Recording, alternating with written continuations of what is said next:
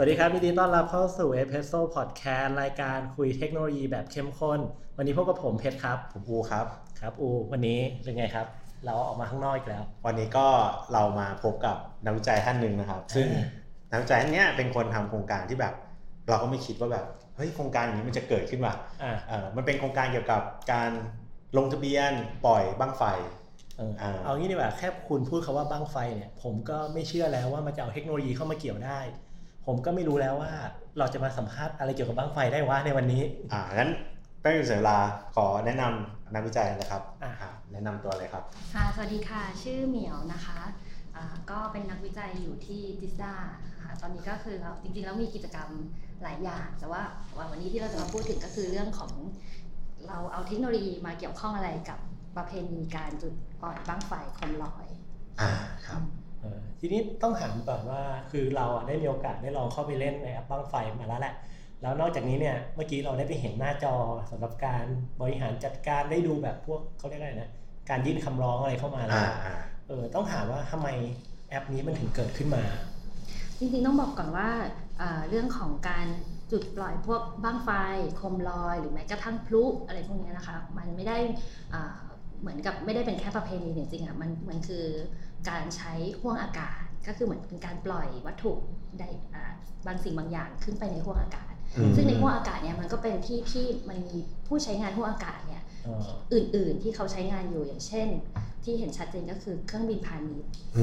ที่เป็นผู้ใช้งานห้วงอากาศหลักหรือว่าเป็นพวกเครื่องบินเล็กเครื่องบินอย่างเช่นเครื่องบินฝนหลวงอะไรพวกนี้ก็เป็นผู้ใช้งานห้วงอากาศเหมือนกันคราวนี้เวลาที่มันมีการเหมือนเราจุดหรือปล่อยอะไรบางสิ่งบางอย่างขึ้นไปเนี่ยก็คืออาจจะมีผลกระทบกับความปลอดภัยทางด้านการบินได้ก็เลยเป็นที่มาว่าทำไมรัฐบาลเนี่ยถึงได้มีนโยบายว่าการที่ชาวบ้านจะจุดหรือจะปล่อยบั้งไฟโคมลอยขึ้นไปในอากาศเนี่ยจำเป็นจะต้องมีการควบคุมมีการขออนุญาตเพราะว่าหลังจากที่อันดับแรกก่อนคือพื้นที่บริเวณที่จะจัดกิจกรรมพวกนี้ได้เนี่ยหรือแม้กระทั่งช่วงเวลาที่อนุญาตให้จัดกิจกรรมได้เนี่ยก็คือรัฐบาลตอนนี้มีกฎเกณฑ์ในการควบคุมอยู่คราวนี้วิธีการในการที่จะเอากฎหมายเนี่ยไปนำไปใช้จริงเอาไป implement ได้เนี่ย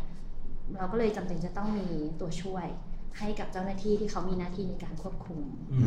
ซึ่งในที่นี้ก็คืออันดับแรกจะเป็นในส่วนของอำเภอก่อนที่จะเข้าถึงประชาชนที่เขาอยากจะจัดกิจกรรมพวกนี้ก็คือสมมติมีชาวบ้านมาขออนุญาตเนี่ยเขาก็อาจจะบอกว่าต้องการจะจัดกิจกรรมนี้ณบริเวณไหน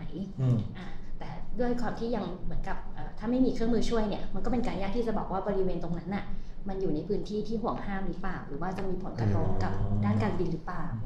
พื้นที่ห่วงห้ามเนี่ยค่ะก็อย่างเช่นอยู่ใกล้สนามบินไหมหรือว่าอยู่ใต้เส้นทางบินหรือเปล่าซึ่งอันนี้มองด้วยตาเปล่าไม่เห็นทีนี้ปกติเวลาเขาขอก่อนที่เราจะมีระบบอะไรพวกนี้ชาวบ้านเวลาเขาจะมาขอเนี่ยจะจัดเทศกาลยิงบั้งไฟวันนี้บนพื้นที่นี้ปกติเวลาเขาขอเขาต้องทำยังไงก็อันดับแรกคือเขาต้องไปที่อำเภอไปเหมือนกรอกเป็นใบคำร้องเนี่ยค่ะเพื่อขออนุญาตก็นายอำเภอเนี่ยก็จะเป็นผู้ที่มีอำนาจในการพิจารณาว่าจะอนุญาตไม่อนุญาตก็คือดูจากตำแหน่งที่ขอมาว่าอยู่ในพื้นที่ห่วงห้ามไหมหรือว่าจริงๆในตรงนี้เขาบังคับด้วยประกาศจังหวัดของแต่ละจังหวัดเลยก็จะมีความแตกต่างกันแล้วแต่ละพื้นที่เช่นเขาก็จะบอกว่าหมู่บ้านไหนสามารถที่จะจัดกิจกรรมนี้ได้ในช่วงวันที่เท่าไหร่ถึงเท่าไหร่แล้วแต่ประเพณีที่เขามีมาก่อนหน้านี้ก็คือถ้านอกช่วงเวลาเนี้ยก็ไม่ให้ซึ่งช่วงเวลาเนี้ยก็จะแตกต่างกันตามแต่ละจังหวัดแต่ละพื้นที่ซึ่งบางทีมันก็เลยทำให้เหมือนแบบถ้าไม่มีเครื่องมือมาช่วยเนี่ยก็นายอำเภอก็อาจจะเหมือนพิจารณาตรงนี้ได้ยากว่าพื้นที่นี้อยู่ใกล้บริเวณห่วงห้ามไหมหรือว่าจะมีผลกระทบต่อความปลอดภัยอื่นๆหรือเปล่าเราก็เลยมีระบบมาช่วยถ้าเราพูดถึงถ้าเราเป็นนายอำเภอเรามีชาวบ้านยื่นมาว่าเนี่ยขอใช้พื้นที่เนี่ยเราไม่รู้เลยนะว่าเครื่องบินมันจะบินผ่านหัวตรงนี้กี่โมงแล้วบินสูงแค่ไหนคือที่เหมียวพูดหมายความว่าคือถ้าเมื่อก่อนเนี่ยก็คือเขียนใส่กระดาษนายอำเภอก็ต้องดูอุ้ยนี่อยู่ตรงไหนวะแล้วเขาเล่นกี่โมงเนี่ยแล้วมันโอเคไหมใช่ไหมซึ่งมันก็ยากมากเราก็เลยเหมือนกับว่าไอ้เครื่องมือตัวนี้มันเป็นเครื่องมือทางภูมิสารสนเทศก็คือจะเอาเทคโนโลยีจริงๆก็คือเวลาเราให้ชาวบ้านเนี่ยเขากรอกคำร้องตอนนี้แทนที่จะไปอำเภอกรอกใส่กระดาษก็คือใช้โทรศัพท์มือถือในการกรอกคราวนี้แล้วก็จะต้องมีการเหมือนถ่ายภาพตัว บั้งไฟหรือโคมลอยที่เขาจะลอนช์ขึ้นไปแล้วก็ถ่ายภาพสถานที่ที่จะจัดและตอนนั้นก็คือเราก็จะได้โลเคชั่นมาจากตัวภาพที่เขาถ่ายพอได้โลเคชั่นมาปุ๊บเนี่ยเราก็จะรู้แล้วว่าพิกัดlatitude longitude ตรงนั้นเป็นที่ตรงไหนที่มันแม่นยำมากขึ้นเพราะถ้าเกิดแต่ก่อนชาวบ้านเขาไม่รู้จักหรอกพี่ไอ้ latitude longitude เขาจะเขียนว่าแบบเป็นหลังวัดบ้านดอนอะไรอย่างเงี้ยแต่มันก็จะต้องมีความยุ่งยากที่แบบบ้านดอนนี่อยู่ตรงไหนเขาอาจจะต้องไปเปิด Google Map อะไรเงี้ยไปหาแล้วก็ไปเช็คว่าแบบวัดนี้เนี่ยอยู่ในเขตสนามบินหรือเปล่าอะไรอย่างเงี้ยซึ่งมันก็จะไม่สะดวกแล้วถ้าเกิดอันนี้ก็คือข้อมูลผ่านทางโมบายมาปุ๊บเข้ามาในระบบเนี่ยระบบมันช่วยพิจารณาให้เลยมันวิเคราะห์ให้ว่าโอเคมันไม่อยู่ในพื้นที่ที่จะเกิดความเสี่ยงต่อความปลอดภัยไม่อยู่ใกล้เส้นทางบินนะไม่อยู่ใกล้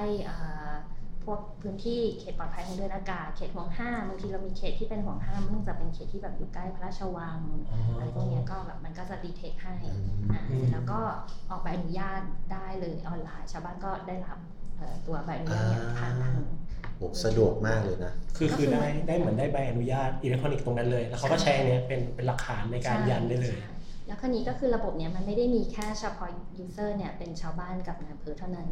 พอเราได้ข้อมูลนี้มาเนี่ยจะถูกส่งต่อไปหน่วยงานที่เกี่ยวข้องกับด้านการบินทั้งทางด้าน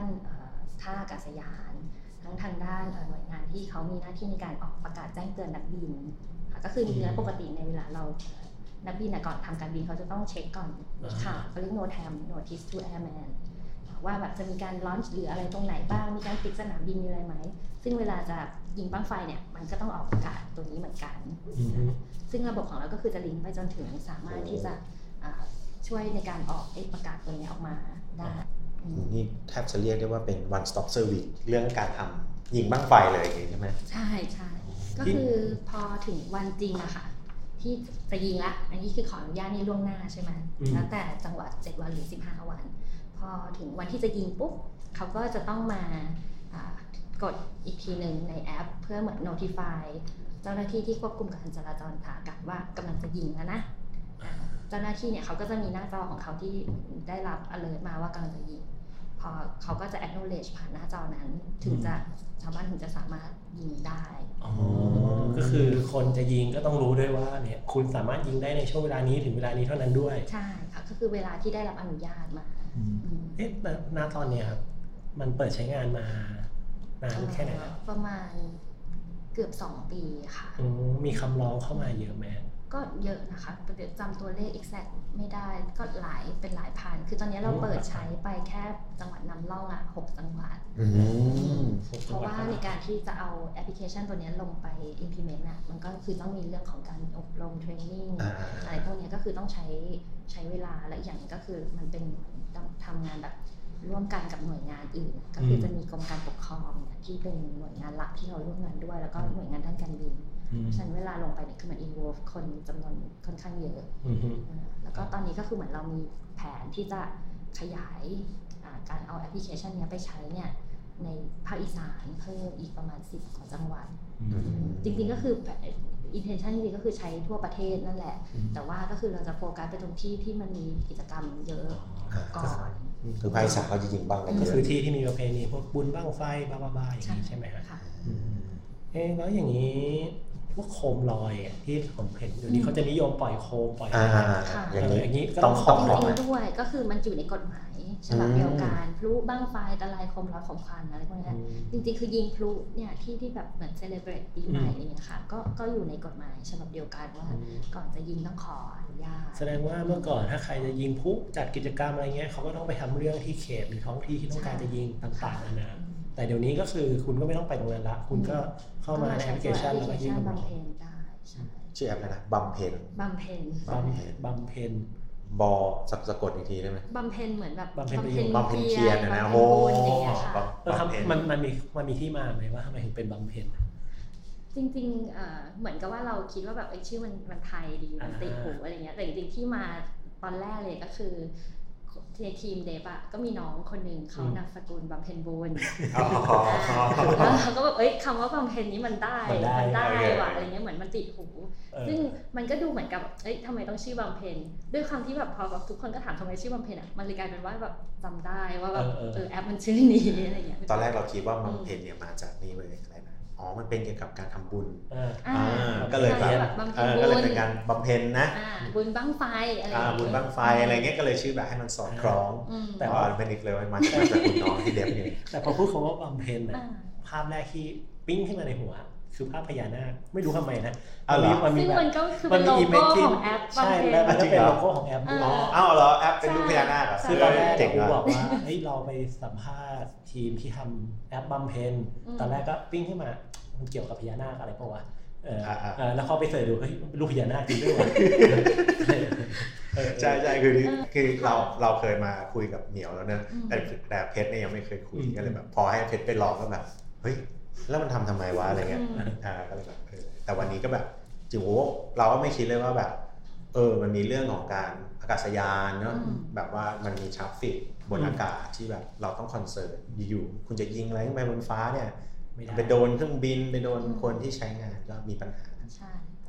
แล้วอันนี้ขอย้อนกลับไปเมื่อกี้เห็นมีการบอกว่าเวลายื่นคำร้องอะไรไปอ่ะคนที่มาอนุมัติหรือพวกนายอำเภอใช่ไหมเขาสามารถรู้ได้เลยว่าตรงนี้เป็นเขตที่ให้หรือไม่ให้แสดงว่าเรามีข้อมูลการบินข้อมูลเลเยอร์อื่นๆที่มาช่วยเขาในการตัดสินใจด้วยใช่ไหมคะใช่ค่ะก็คือในระบบของเราอ่ะจริงๆเรามีฐานข้อมูลพวก information ที่เกี่ยวกับด้านการบินอยู่พวกเส้นทางบินพวกเขตที่เป็นเขตห่วงห้ามจะมีเขตอย่างเช่นที่เป็นเขาเรียก terminal maneuvering area ก็คืออยู่รอบ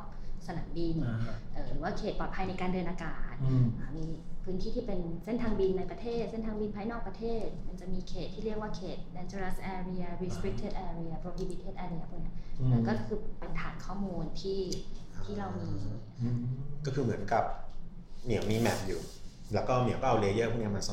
อนๆๆมันก็จะมีพื้นที่ว่างที่เขาจะเล่นได้อยู่เป็นจุดๆๆๆย่อมๆเพราะว่าพื้นที่พวกนี้มันเป็นอย่าลืมว่ามันเป็นเหมือนสามมิติด้วยก็คือสมมติว่ามีเส้นทางยิงอยู่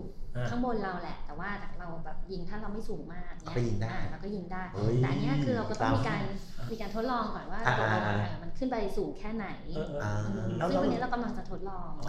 ทำยังไงจะรู้ได้ไงว่าบ้างเนี้ยมันสูงเท่าไหร่เวลามันยิงจริงที่ผ่านมาที่เขามีการยิงกันเนี่ยเขาแข่งกันใช่ไหม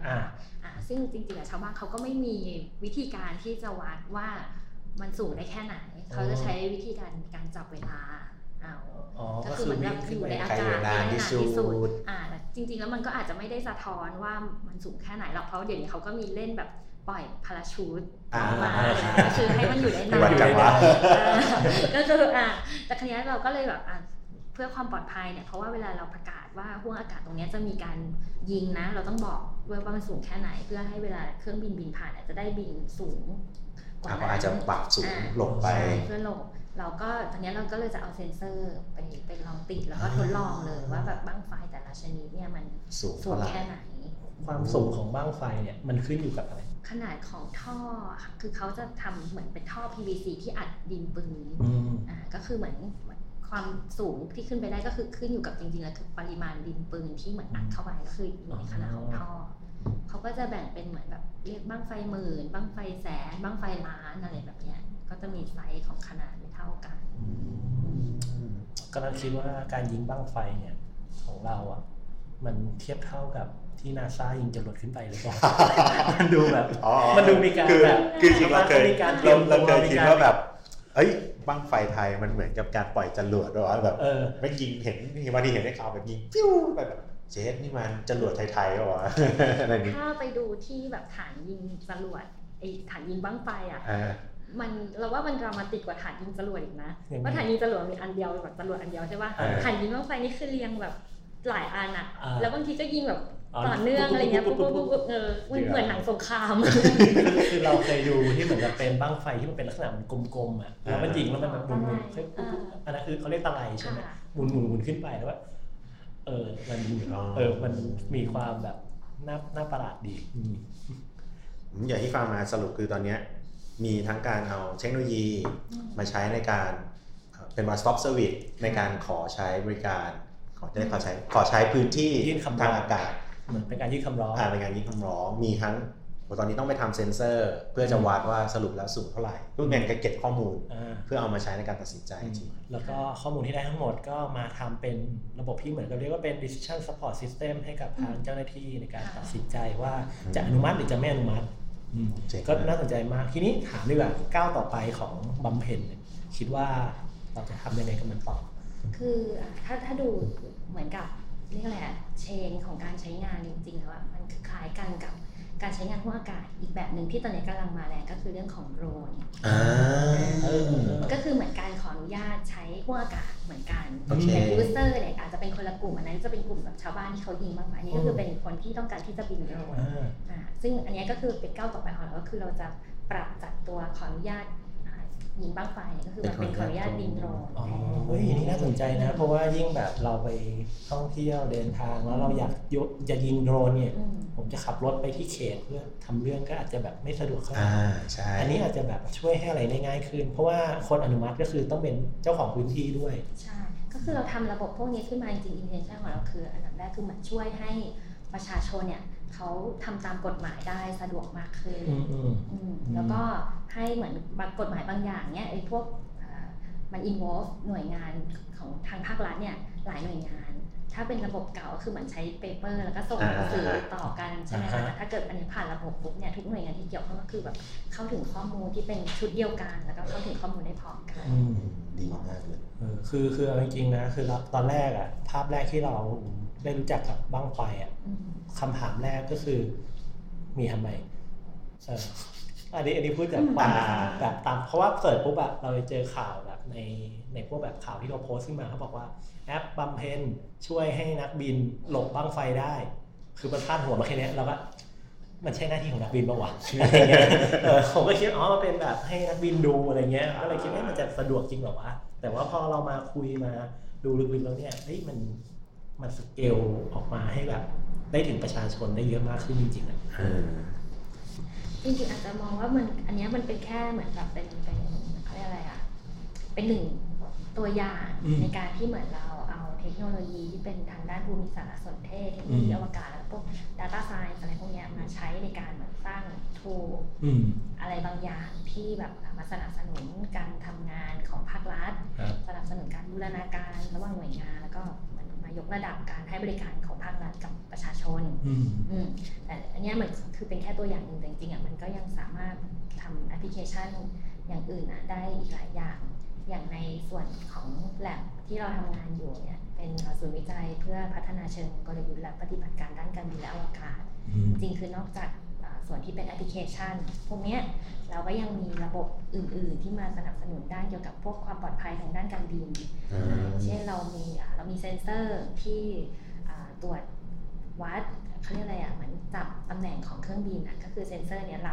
รับข้อมูลจากเครื่องบินที่บรอดแคสต์ตำแหน่งออกมาแบบเนี่ยเรียลไทม์คือแบบมีดีเลย์นิดหน่อยประมาณ1วินาทีอะไรเงี้ยซึ่งเราสามารถเอาข้อมูลตรงเนี้ยก็คือเราเห็นทราฟฟิกแอร์ทราฟฟิกของทั้งประเทศบวกกับพวกการใช้งานห้องอากาศอื่นๆเช่นการจัดกิจกรรมบั้งไฟโคมลอยหรือว่าการใช้งานพวก UAV อะไรเงี้ยเราสามารถเอามาวิเคราะห์ด้านความปลอดภัยได้เอามาวิเคราะห์พวกประสิทธิภาพการใช้งานห้องอากาศได้ว่าแบบห้องอากาศของเราเนี่ยมันมีความหนาแน่นกระจุกตัวอยู่ตรงไหนจะส่งผลต่อความปลอดภัยหรือเปล่าอันนี้ไปสนับสนุนหน่วยงานที่เขาเกี่ยวข้องโดยตรงในเรื่องของการออกแบบพวกเส้นทางบินให้มันปลอดภัยมากขึ้นให้มีความหนาแน่นน้อยลงออกแบบการใช้งานห้องอากาศให้มีประสิทธิภาพมากขึ้นอันนี้ก็คือเหมือนเป็นตัวอย่างหนึ่งในการเราเอา data มาทำอะไรได้บ้างเพื่อเหมือนเพิ่มประสิทธิภาพการใช้งานทรัพยากรของประเทศห้องอากาศก็ถือเป็นทรัพยากรอย่างหนึ่งคือเอา data มาก็คือให้เราเหมียวเนี่ยเอา data มาเพื่อ optimize การใช้งานทรัพยากรให้มันดีขึ้นลดความเสี่ยงคือจริงๆเนี่ยต้องบอกว่าเรื่องของเอาไอ้ที่แบบเขาเรียกว่าห้วงอากาศใช่ไหมมันเป็นพื้นที่ที่เราไม่เคยนึกถึงมันเลยเรานึกแค่ว่ามันเป็นที่ที่แบบเครื่องบินบินผ่านถ้าพูดถึงเรื่องนี้ก็อาจจะมีเรื่องของสภาพภูมิอากาศเข้ามายุ่งอันนี้คือในความรู้สึกของเราแต่ว่ามันมีอะไรที่มากกว่านั้นเยอะเหมือนกันคืออย่างในปกติเลยสมมติว่าเราจะมองว่าเราอยากมีสนามบินเพิ่มสมมติเราจะสร้างสนามบินแห่งใหม่ปกติถ้าเกิดเราก็จะนึกถึงแต่ว่าอยู่ตรงไหนมีถนนตัด เข้าไปไหมมีรถไฟฟ้าเข้าไปหรือเปล่าใช่ไหมคะหรือว่าแบบสถานที่จะกว้างแค่ไหนจะได้กี่รันเวย์จะเพิ่มก็คือเหมือนมองในภาคพื้นแต่ในความจริงคือเครื่องบินอ่ะมันไม่ได้อยู่แต่ที่พื้นมันบินขึ้นไปอยู่ในอากาศด้วยเพราะฉะนั้นมันเหมือนแบบมันมีถนนอยู่บนอากาศอ่ะมันมีถนนที่มองไม่เห็นอยู่ใช่มันคือถนนที่เหมือนเรามองด้วยตาไม่เห็นแต่ว่าอาจจะใช้เหมือนสมมติถ้าเกิดว่ามีสนามบินอยู่ใกล้กันมากเกินไปเนี่ยเครื่องบินมันก็ไม่สามารถบินขึ้นพร้อมกันได้เพราะว่าเครื่องบินที่ออกจากสนามบินอันนึงมันอาจจะแบบไปผ่านด้านบนของอีกสนามบินพอดีอย่างเงี้ยเพราะฉะนั้นเวลาที่เหมือนเราจะ optimize location ของสนามบินที่จะเปิดใหม่เนี่ยจริงๆมันก็ต้องคำนึงถึงทั้งบนภาคพื้นแล้วก็บนภาคอากาศด้วยก็เป็นตัวอย่างที่แบบเราไม่ค่อยอาจจะไม่ค่อยแบบคุ้นเคยจึงเป็นเรื่องใหม่มากอันนี้คำถามสุดท้ายก็คือพอบอกได้ไหมว่าตอนนี้ใน lab คือเนี่ยเราเห็นว่าบำเพ็ญน่าสนใจมากเนี่ยใน lab เนี่ยกำลังจะมีเขาเรียกอะไรเป็นโปรดักต์หรอมีงานวิจัยอะไรที่แบบน่าจะสามารถเปิดเผยได้ในอนาคตไหมหรือกำลังทำตอนนี้อีกงานหนึ่งที่เรากำลังทำอยู่เนี่ยเป็นเรื่องเกี่ยวกับแพลตฟอร์มสำหรับสนับสนุนในกรณีที่เวลาเกิดภัยพิบัติอันนี้เราร่วมกันกับหน่วยงานอวกาศของญี่ปุ่นว่าแจ็กซ่าอันนี้ภายใต้เหมือนเป็นกลุ่มความร่วมมือระหว่างประเทศเรียกว่าเซนติเนลเอเชียนะเป็นกลุ่มความร่วมมือที่เหมือนเราเอาทรัพยากรดาวเทียมของแต่ละประเทศเนี่ยมาแชร์กันมันเหมือนกับว่าช่วยกันถ่ายภาพบริเวณที่เกิดภัยพิบัติเนี่ยซึ่งก่อนหน้านี้ก็คือเขาก็ยังไม่มีระบบอะไรที่มาช่วยสักเท่าไหร่ตอนนี้ก็คือของเราก็ทำระบบช่วยตัดสินใจสมมติว่ามีพื้นที่ที่แบบเกิดภัยพิบัติมาแล้วเขาก็แบบรีเควสต์ภาพเข้ามาผ่านระบบเนี่ยระบบเราก็จะช่วย optimize ใช่ว่าดาวเทียมที่เป็นสมาชิกแต่ละดวงเนี่ยควรจะช่วยกันถ่ายภาพแบบบริเวณตรงไหนในวันไหนเพื่อให้เราได้ข้อมูลครบทั้งหมดเนี่ยในเวลาที่รวดเร็วที่สุดอะไรอย่างเงี้ยอย่างนี้แสดงว่าเราเนี่ยก็มีคือเรามีความสามารถในการเข้าถึงดาวเทียมได้หลายดวงอยู่แล้วใช่ไหมค่ะก็คือมีเป็นเหมือนดาวเทียมที่เป็นพันธมิตรกับเราอะไรเงี้ยคือเราไปสั่งเขาด้วยตรงไม่ได้นะแต่เราเป็นพันธมิตรกันก็คือเราสามารถที่จะส่งรีเควสต์ไปให้เขาได้ซึ่งถ้ามันเป็นรีเควสต์แบบกรณีภัยพิบัติเนี่ยมันก็คือเหมือนแบบเป็นได้ priority สูงเขาก็ซัพพอร์ตข้อมูลปัจจุบันนี้มันเคยถูกเอาไปใช้งานอะไรบ้างเปิดใช้งานแล้วยังเป็นทางการก็คือ adopt ระบบเราถูก adopt โดยจักซ่าเปิดเป็นระบบที่เหมือนกับให้หน่วยงานที่อยู่ในกลุ่มความร่วมมือเนี่ยถ้าใครต้องการรีเควสข้อมูลเนี่ยก็คือมาใช้แพลตฟอร์มที่เราพัฒนาขึ้นอันนี้เคยได้ถูกเอาไปใช้แบบในเหตุการณ์ที่ผ่านมาเหตุการณ์ไหนจริงๆแล้วหรือยังครับเหตุการณ์จริงเคยเอาไปใช้แล้วนะแต่จำแบบว่า exact ไม่ได้อะน่าจะเป็นแผ่นดินไหวที่ฟิลิปปินส์คือมันเปิดตัวหลังตอนที่ฮากิบิสเข้าญี่ปุ่นแป๊บนึงแล้วหลังจากนั้นเดี๋ยวต้องขอเช็คอันนี้เราจำไม่เป็นไรแสดงว่าก็ไม่นานมานี้จะไม่นานมานี้ก็คือจริงๆเราปกติดีเวลลอปมานานแล้วแหละร่วมกับทีมของแจ็คซ่าอะไรเงี้ยแต่ว่าเพิ่งแบบเปิดแบบเหมือนใช้อย่างเป็นทางการอ่ะเมื่อไม่กี่เดือนที่ผ่านมาก็น่าสนใจนะเพราะว่าคือจริงๆเรื่องของอวกาศเรื่องของที่อยู่แบบบนท้องฟ้ามันไม่ได้ไกลตัวเรารู้สึกว่ามันไกลมากเลยแต่กลายเป็นว่ามันส่งผลกระทบกับชีวิตเราได้ง่ายมากกว่านั้นอีกเหมือนมันเอามาช่ว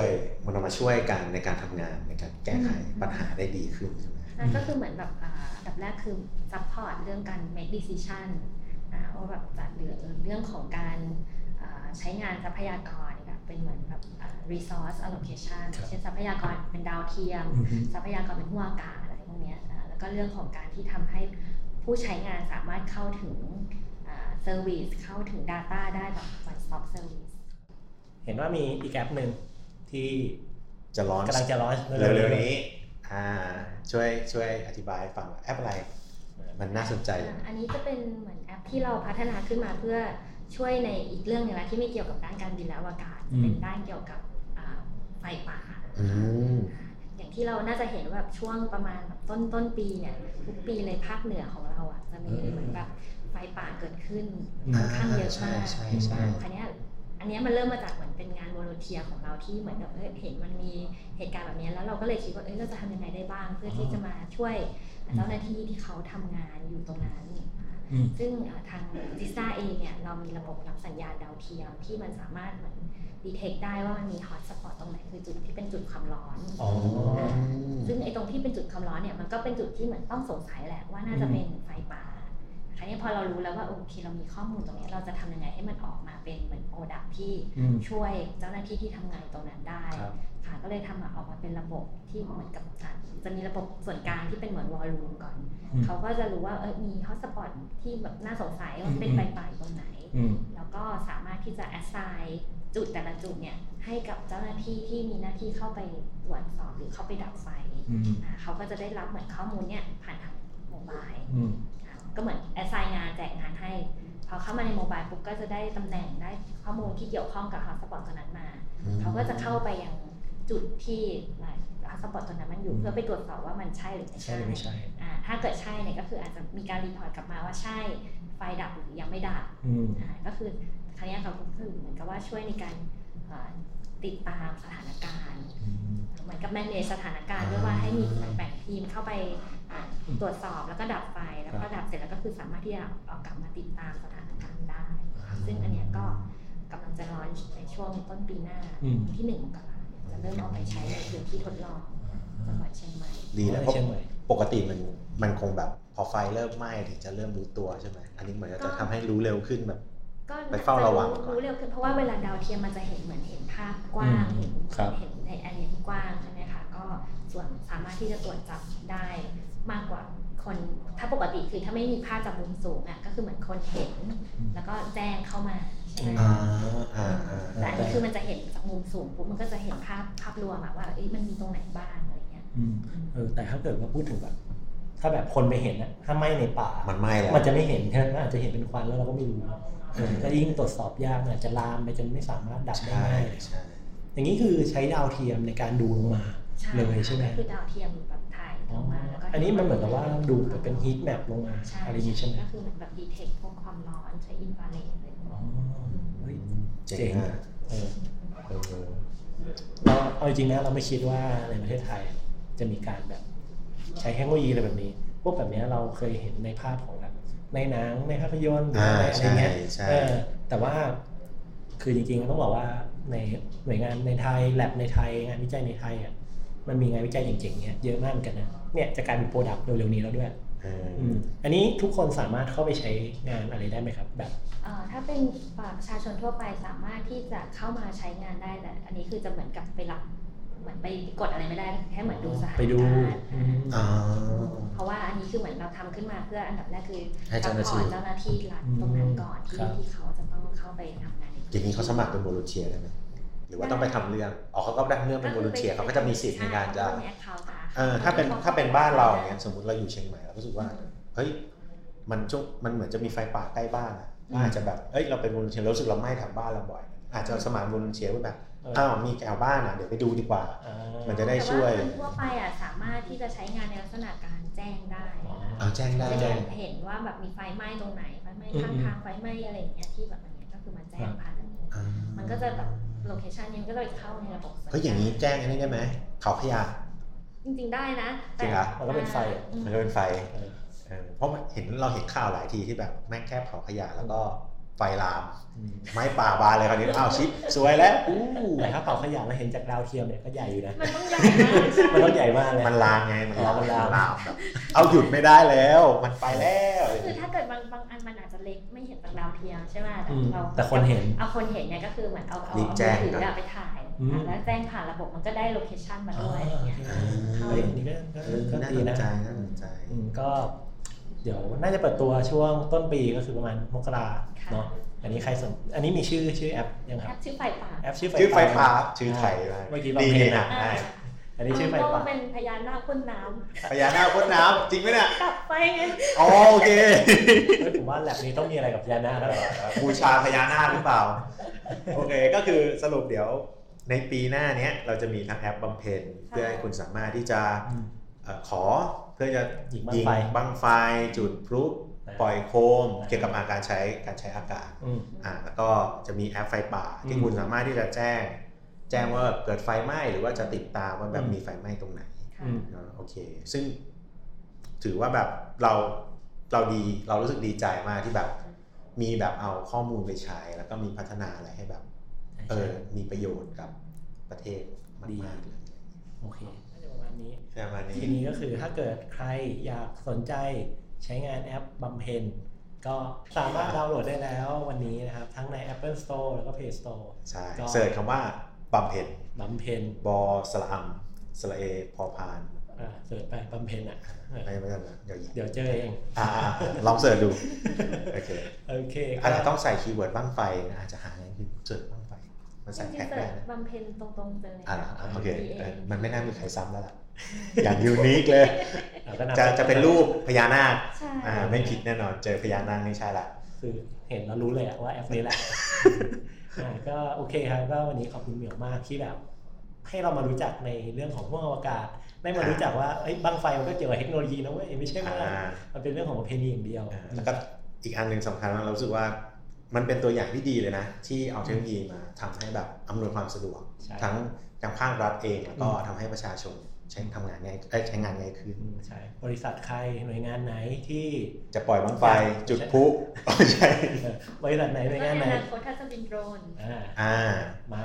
เข้ามาใช้แอปนี้ก็ถามก่อนบินโดรนนี่คิดชื่อไว้ยังหรือว่าบำเพ็ญเหมือนกันหมดเลยยังก็จริงๆตอนนี้คิดเอาไว้แต่ยังไม่ไฟนอลไลซ์กับว่าจะชื่อแต่ก็คือเป็นอีกแอปนึงเป็นอีกแอปนึงแล้วเดี๋ยวไว้มันลอนช์เมื่อไหร่เดี๋ยวเรามาใหม่มันอาจจะเป็นนามสกุลของน้องสักคนหนึ่งเลยโอเคครับยังไงวันนี้ก็ขอบคุณเหมียวมากครับก็เอสเปรสโซ่พอดแคสต์ในตอนนี้ก็น่าจะเพียงพอเท่านี้นะครับขอบคุณสำหรับการติดตามไว้พบกันในตอนต่อไปตอนนี้ไปแล้วนะครับสวัสดีครับสวัสดีครับ